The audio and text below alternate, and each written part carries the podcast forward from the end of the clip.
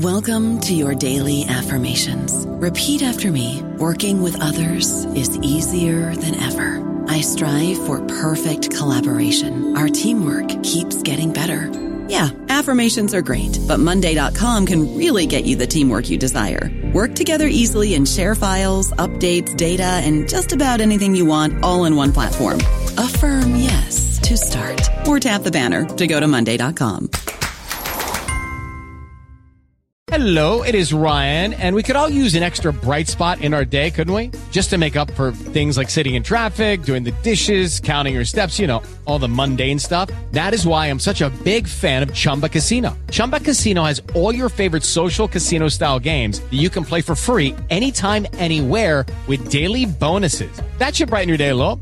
Actually, a lot. So sign up now at chumbacasino.com. That's chumbacasino.com. No purchase necessary. VGW Group. Void were prohibited by law. See terms and conditions. 18 plus. Hello, everybody. This is Marshall Poe. I'm the editor of the New Books Network, and I'd like to tell you that we have a new and improved website. It has two new features that we think you'll love. One of them is a vastly improved search engine so that when you type in keywords, you'll get a bunch of episodes really quick. The other is the ability to create a listener account. And in that listener account, you can save episodes for later listening. So you can create a kind of listening list. We think these features are neat and we think you'll enjoy them. Please visit the site today.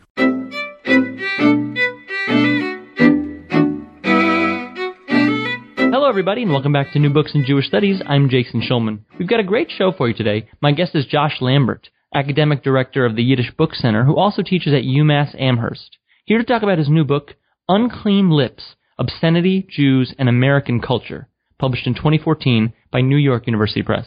Josh, welcome to New Books in Jewish Studies. Thanks, Jason. Great to be here. Well, it's great to have you. So, Josh, maybe you can begin by telling us briefly uh, what is obscenity? Um, and given that you're an expert in literature, uh, have obscene books been a big part of American history? Well, uh, obscenity is notoriously difficult to define, so we could spend a lot of time talking about it. Um, for me, the definition that was relevant was the one that went into effect in American law in the ni- in the late 19th century uh, after the sort of efforts of Anthony Comstock, who founded the New York Society for the Suppression of Vice. And basically, what got enshrined in law through his efforts was a definition of obscenity that meant that books that um, had lewd or lascivious contents or used taboo language uh, could not be could not be mailed. Um, there was also, as I discuss in the book, uh, a separate issue connected with obscenity at that period, which was uh, information about birth control and contraception. Um, and I discuss that in the book. But the main sort of kind of obscenity that I'm interested in is the one that centers on descriptions of sex and the use of taboo language, uh, the four-letter words that we all think of as uh, as indecent somehow. Mm-hmm. Comstock is uh, an interesting figure that appears uh, in the introduction. Can you tell us a little bit about him? What what what, was, what were his motivations? You know, uh, he's been he's been written about a lot, and uh, and is a fascinating figure. Um, the way that most of the people who've written about Comstock understand him is as representing a kind of um, Christian uneasiness with the changing circumstances of America at the time. Uh, so many of the scholars who have written about him have pointed out that so many of his victims were outsiders of one kind or another. The, the and, and, by victims, I mean the people that he uh, chased after and tried to prosecute as purveyors of obscenity. Um, so, uh, you know, Jews were one major category of um, of people that he that he went after, but also uh, women and other immigrants. Um, and people have interpreted that, I think, quite rightly, to say that uh, to, uh, to, understand uh, Comstock as having expressed this kind of anxiety about the way that uh, the American population was changing, and that the possibilities of what you could do uh, as an American uh, were were sort of changing under his feet. Right. It, it sounds like it's a little hard to you know think about what life was like in the late 19th century. I mean, we, today we think of you know the internet and everybody can sort of get whatever they want on there, but but um, it, it, you know th- uh, things were limited back then, and it was much more there was much more of a Christian morality.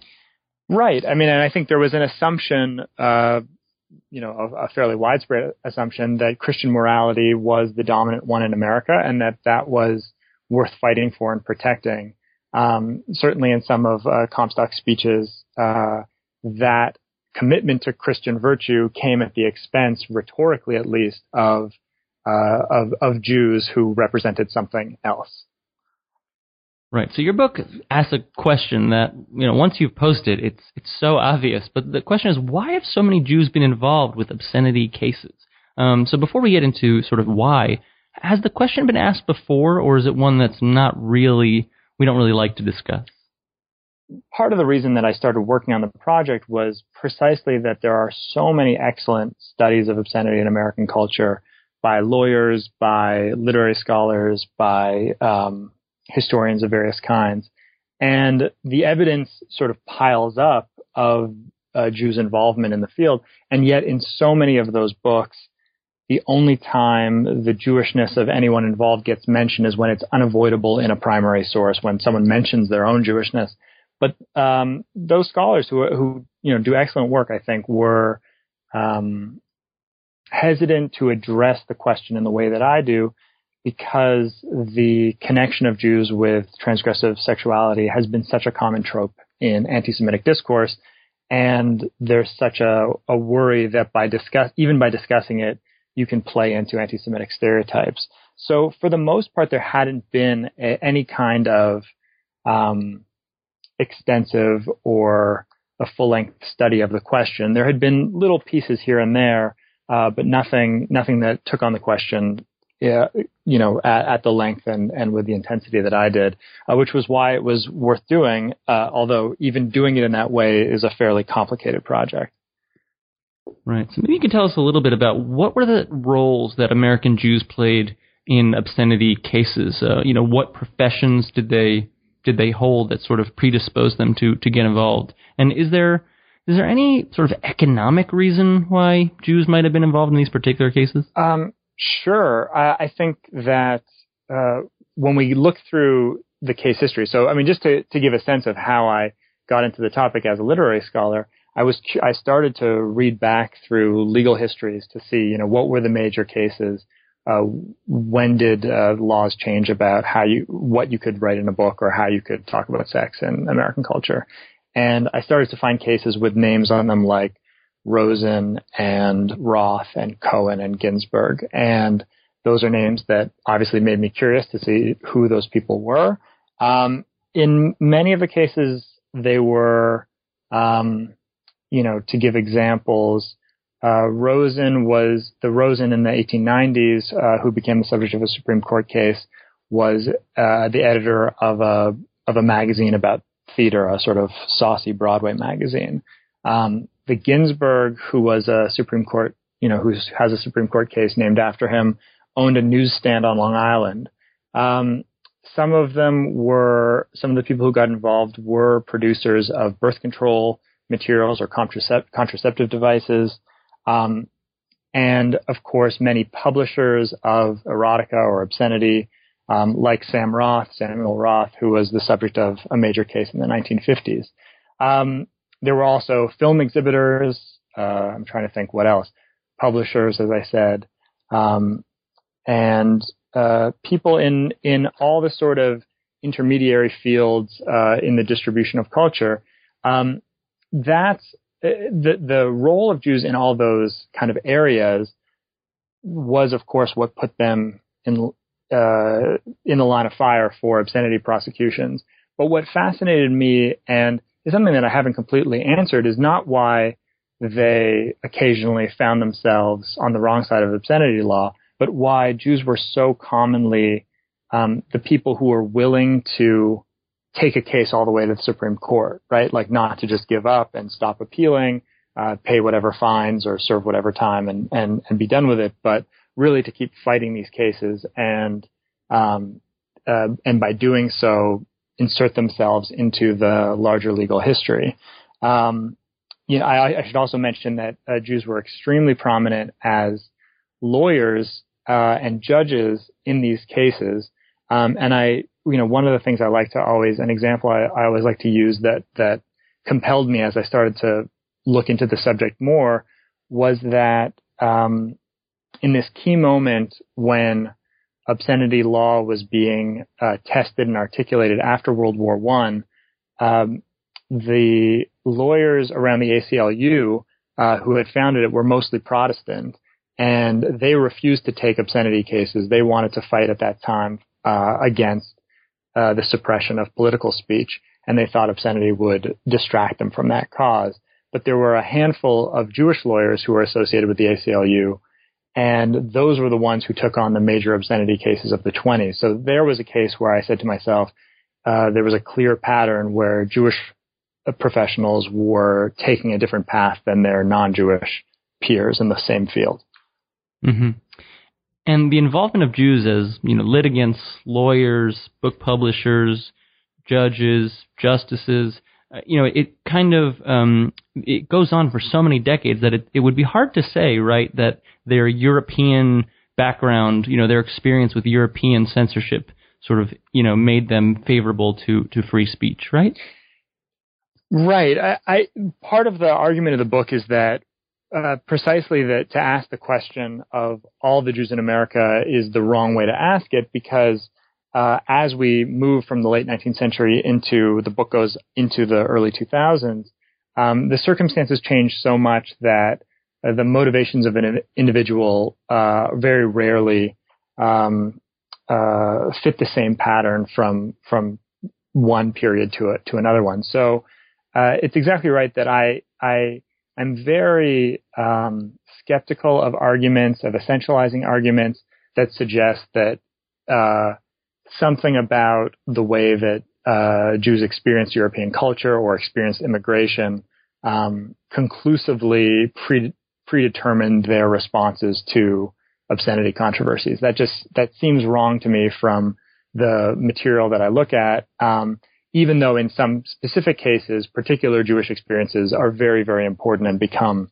uh, very, uh, uh, very useful to look at in understanding why a group of people or particular individuals acted the way they did around uh, obscenity cases. Right. Okay. So in the late 19th century, there is this sexual anti-Semitism, if I can call it that. Can you tell us a little bit about um, the ideas about sexual abnormality as they pertain to Jews, and and maybe you know that'll lead us into to the first chapter, um, which um, tells uh, talks about the figure of uh, Dreiser. Maybe you can tell us a little bit about him. Sure, sure. So I was so when we look back to um, some of the foundational texts of modern anti-Semitism, like uh, Edouard Drumont's uh, La France Juive, uh, you see uh, in that text and then in the American text that um, adapted and mostly uh, reproduced the claims that had been made in France, very explicit uh, statements about uh, Jews' sexual abnormality, statements about uh, Jews being behind obscene publications, about Jews speaking in indecent and obscene ways, and then particularly um, a, a, very pernicious set of claims around Jewish men's um, sexual abnormality. Uh, there was there were claims made uh, by several uh, fairly prominent anti-Semitic figures uh, that uh, Jewish men were predisposed to um, what we would now call pedophilia, to child molestation, um, and could not control their sexual urges. Uh, Dreiser, Theodore Dreiser, this major American author, um, uh, one of the most prominent authors of the early 20th century, um, writes this play uh, called The Hand of the Potter uh, in the uh, in about I think it comes out in 1919 um, that takes as its inspiration a very famous uh, national case that had happened a few years before, where a young Jewish man named Nathan Swartz uh, had been uh, accused of and and sought for uh, murdering a 14-year-old girl, uh, and, event, and that case ended with him committing suicide and confessing the crime. Uh, Dreiser's play takes that as its inspiration and describes a young Jewish man who comes home from prison finds that he can't control his urges, um, sees a, a young young girl who is his neighbor and rapes and murders her, and eventually commits suicide. Um, it, it's a brutal play, very disturbing. Many of his contemporaries found it um, uh, shocking and appalling. Um, and in fact, uh, H.L. Mencken told him that he should not publish it; he should just burn it. Um, but what was a fascinating piece of that history is that Jewish uh, literary intellectuals of the moment uh, were precisely the ones who praised it and said it was an important uh, work of art. And then, um, as we get later into the 20th century, um, you know, we talk we talk about Nazism, and then we get to the the um, sort of awkwardly written uh, Robert Rimmer's The Harrad Experiment. Maybe you can tell us a little bit about that. Sure. So this is that's a that's a novel that I was uh, fascinated to discover. A very popular, uh, best-selling mass market uh, sex utopia novel from the '60s. Um, it uh, that's where the first chapter of, of my book climaxes because what that chapter has been tracing, uh, starting with Dreiser, is the notion that a free and open discussion of sexuality and representation of sexuality could somehow serve as a counter to anti-Semitism.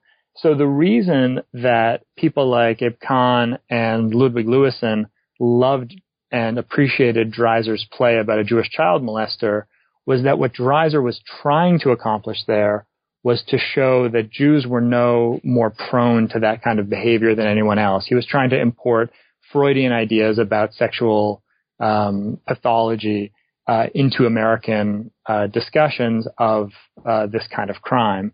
Um, Rimmer, uh, writing uh, about 50 years later, um, is looking at uh, the possibilities for new sexual freedoms in the 60s, seeing them as incredibly exciting. Um, he's particularly interested in poly, what we call polyamory um, as a new form of uh, social organization that can be that could be very transformative.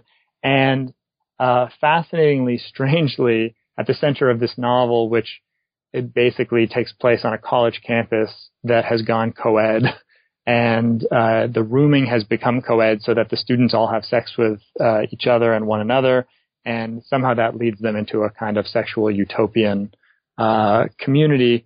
Um, but what's amazing about that novel and very strange is that Rimmer includes a Jewish character uh, among the the group that he describes, and spends a lot of time, an almost absurd amount of time, focusing on that character's Jewish family and the the sort of Yiddish words in his speech and uh, his parents and how they feel about all this where he doesn't do that for any of the other characters. And I was interested when I discovered that to try to figure out why on earth a Rimmer who is writing a novel that, you know, was, is a fairly straightforward roman à thèse about, um, sexual freedom would spend so much time on issues of Jewishness.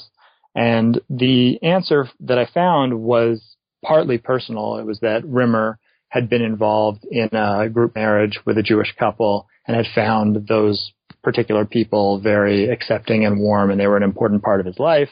Um, but it was also the case that in the years after World War II, Americans were looking for uh, ways to respond to the horrible genocide of, of the Holocaust and try to trying to find ways to understand how it had happened. And a lot of people, for various reasons, looked at diseased sexuality or uh, prudish or repressed sexuality as at the source of, of that kind of violence. And so they, they felt, and Rimmer expresses this quite clearly, that once people uh, could express themselves sexually, they wouldn't no longer need to uh, act out in know horrible acts of violence. Um, you, you, say in the book that you consider a, a wide swath of texts. Uh, that that is certainly not an exaggeration. Um, there, you know, everything from um, modernist novels to uh, graphic novels and everything in between. I want to maybe you can tell us briefly um, who is Henry Roth. Um, I, he, I think he may be sort of well known, but I'm I'm not sure. And you know, the, the second chapter, which deals with with Roth, um, you know, highlights the power of words Um, you know, Roth's book, Call It Sleep, is is very much about language itself. So I'm I'm curious to get your thoughts about how words themselves, you know, can have this perverse or dirty meaning. Right. Roth is a, a, fascinating figure. Many people should know and, and will know his uh, incredible novel, Call It Sleep, um, which is widely thought to be one of the great American novels about immigration. Um, I part of the impetus for the project as a whole was that novel, which is such a masterpiece and yet so strange and disturbing. It's about a young child who is really racked by guilt and shame uh, about his own body and his own um, uh, his own family, and uh, led by his by his guilt to do uh, something uh, very terrible that almost ends up uh, killing him. Um, in the in that book, in that novel, there's a scene where the little boy is in cheder, uh, in sort of traditional Jewish uh, education for children, and is learning uh, the chapter of Isaiah where uh, Isaiah says, uh, I am a man of unclean lips. And that's, of course, where the title of my book comes from. The little boy uh, putting that piece of uh, traditional text together with what he's learned on the street and, and heard in his family thinks that Isaiah must be a man of unclean lips because he's said taboo words, uh, because he said words like fuck and shit. And uh, what what um, David, the little boy in the novel, uh, comes to feel is by saying these words himself, he's defiled himself and become unclean, and he needs to seek a kind of purification. Um, what fascinated me about the novel was not just this uh, sort of portrait, the psychological portrait of the child, but the fact that Roth used these these words, these taboo words, in his novel. Many people know that um, James Joyce's Ulysses was banned uh, for you know more than a decade in America because it included those words. Um, and at the time that Roth was writing his book, which was his first novel, and he was writing it in a in a fairly strange situation. He he had a very unpleasant childhood, um, was certainly not secure in any sense. Um, it's astonishing to think that he would use the same words that had gotten one of the greatest artists in the world banned in America um, it's perplexing to think that he thought he could somehow get away with it. And so what I argue in this chapter is that um, this shows us how much was at stake and how much um, the use of these kinds of transgressive words um, could indicate the seriousness of a project and could, in a sense, ennoble an artistic project and show that it had um, uh, avant-garde aims. Uh, so, so Roth is really interesting in that case because even though his book was never banned, uh, it did famously sort of fade from um, the public consciousness for 30 years and only returned uh, and was republished as a paperback and celebrated uh, in the 1960s after the laws of obscenity had changed. So it's a kind of fascinating case of a writer trying to use um, avant-garde strategies and uh, doing it in such a way that it may have backfired. But I think by paying attention to the issue of obscenity in the novel, which people uh, haven't done before, it helps us to understand the sort of strange publication history that that Roth had. You mentioned that in the late 19th century, uh, ideas about obscenity were were actually tied to ideas about uh, reproduction and um, you know a- actual sexual practice. Uh, maybe you can tell us a little bit about the other Roth who appears predominantly in the book, uh, Philip Roth from chapter 3, um, and the use of sexual allegory um, to describe dilemmas of cultural reproduction. What, what's going on there? Uh, right. I think people who come to read my book uh, will often feel that there's a surprising, there's surprisingly little Philip Roth in it. Um, I think they, uh, many people who you know hear about the subject think that that it'll be you know mostly about about Roth. Um, what uh, fascinates me about you know Roth's novel Portnoy's Complaint, uh, which I hope many people will think of when they think of the question of Jews and obscenity, especially in American culture, um, is that the strategies he uses uh, to talk about the relationship between Jews and non-Jews, um, and you know those strategies are very explicit descriptions of the sexual relationships between his Jewish protagonist and non-Jewish women, and also um, uh, discussions of masturbation and other sexual practices, are fairly typical of Jewish literature from the late 19th century on. Um, we can find many, many texts in which um, questions of assimilation, of cultural reproduction, of the relationship between Jewish and non-Jewish cultures are figured uh, through the romantic or sexual relationships of um, of different characters. Um, this is true in Hebrew and Yiddish literature. It's true certainly in American Jewish literature and English um, as early as uh, the 1880s and 1890s. Um, Roth, of course, takes that idea that you tell the story of the relationship between Jews and non-Jews through the relationship of two people to its um, obscene extreme, right? Making it about the very bodily relationships between Jews and non-Jews. There's a scene in Portnoy's complaint where um, Portnoy is having sex with a young woman that he calls the pilgrim, a very uh, sort of uh, a very uh, uh old from an old American family, and she is giving him oral sex, and she is choking and uh, can't bear the sort of size and presence of his physical body. Um, and of course, this is uh, a sort of classic scene, but it, I argue that it figures the bodily discomfort that, uh, that Roth was seeing a certain segment of Americans experiencing as Jews became more accepted and, you know, welcomed into different kinds of jobs and different kinds of institutions um, that there was still a kind of um, nervousness and discomfort with Jewish bodies. Um, that uh, that kind of allegory, which is um, somewhat disturbing and strange and off-putting, um, is fascinatingly extended in a novel that I, I love to have the opportunity to write about in this book, Adele Wiseman's Crackpot, which is a novel, uh, a very frankly feminist novel about um, an obese Jewish prostitute in Winnipeg, um, whose sexual relationships, I argue, uh, figure a very positive relationship towards Jewishness, but in a very transgressive and um, uncomfortable way.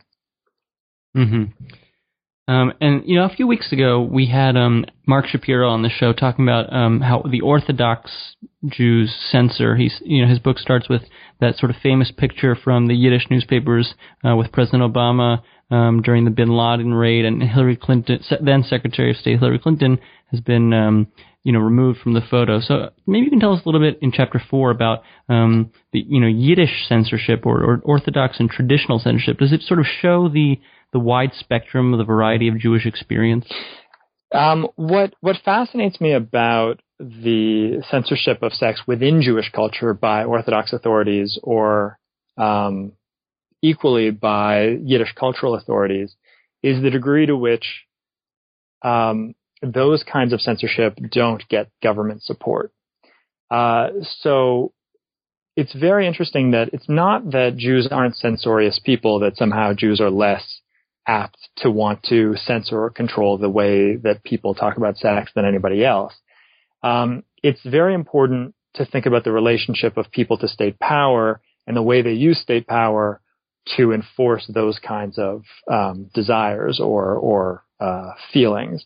So so that we can point to many cases in which rabbis in America or elsewhere thought that a text was um, too much or disgusting or repulsive, and told their followers or told anyone who would listen, "Oh, no one should read that text.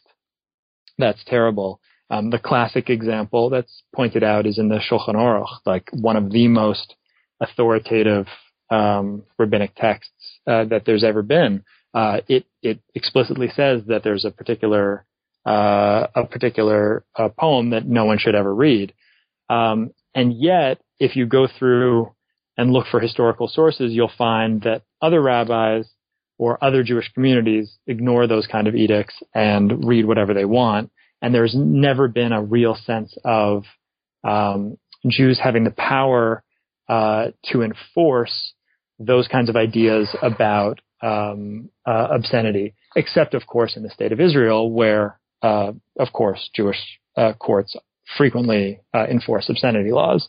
Um, so what fascinated me about uh, Orthodox uh, attempts to control sexuality, as well as uh, Yiddish cultural examples in America, was that they rely on ideas of modesty. Um, they appeal to the modesty of their listeners and their audiences and ask them to um, self-censor, to uh, avoid those things that are uh, those texts or cultural representations that are offensive, um, and of course, uh, appeals to modesty have a very complex, uh, interwoven relationship with ideas of obscenity.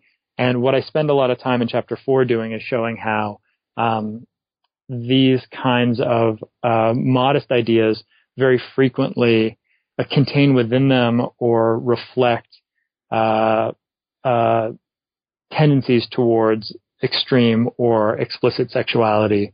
Um, I spend time, for instance, looking at a series of polemics written in the 1990s by Orthodox Jewish thinkers calling for modesty, uh, recommending modesty, and yet doing it in ways that are um, as sexually explicit as just about uh, any texts you can find.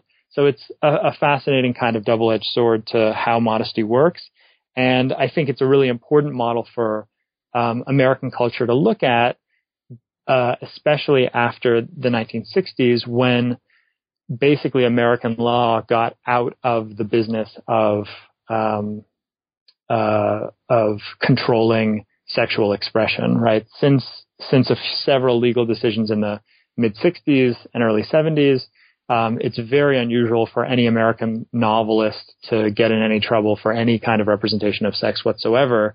And yet, of course, that doesn't mean that no one's controlling uh, the representation of sexuality. It just means that the terrain has shifted so that authors and publishers and readers are the ones who get to um, influence that rather than, say, postal workers or uh, priests or uh, government officials. Mm-hmm. Well, Josh, we've taken up a lot of your time, so any parting thoughts you'd like to share, and uh, what are you working on next? Oh, thanks. Um, I uh, enjoyed all this time that I spent uh, working on obscenity, and uh, it seemed to me that part of the fascinating issue of the story was the role of Jewish publishers and the way that they influenced American culture. So a lot of the work I've been uh, doing more recently is looking at Jewish publishers more broadly in America and how they represented Jewishness and how they were involved in various kinds of um, uh, debates about um, other other subjects, not not obscenity so much as uh, debates about uh, how uh, American culture should be regulated and um, what's fair and ethical in uh, the f- the field of literature and art. Josh, that sounds like a great project. I want to thank you for being on the show today. The book is Unclean Lips Obscenity, Jews, and American Culture, published in 2014 by NYU Press. The author is Josh Lambert. Thank you for listening, and we'll see you next time.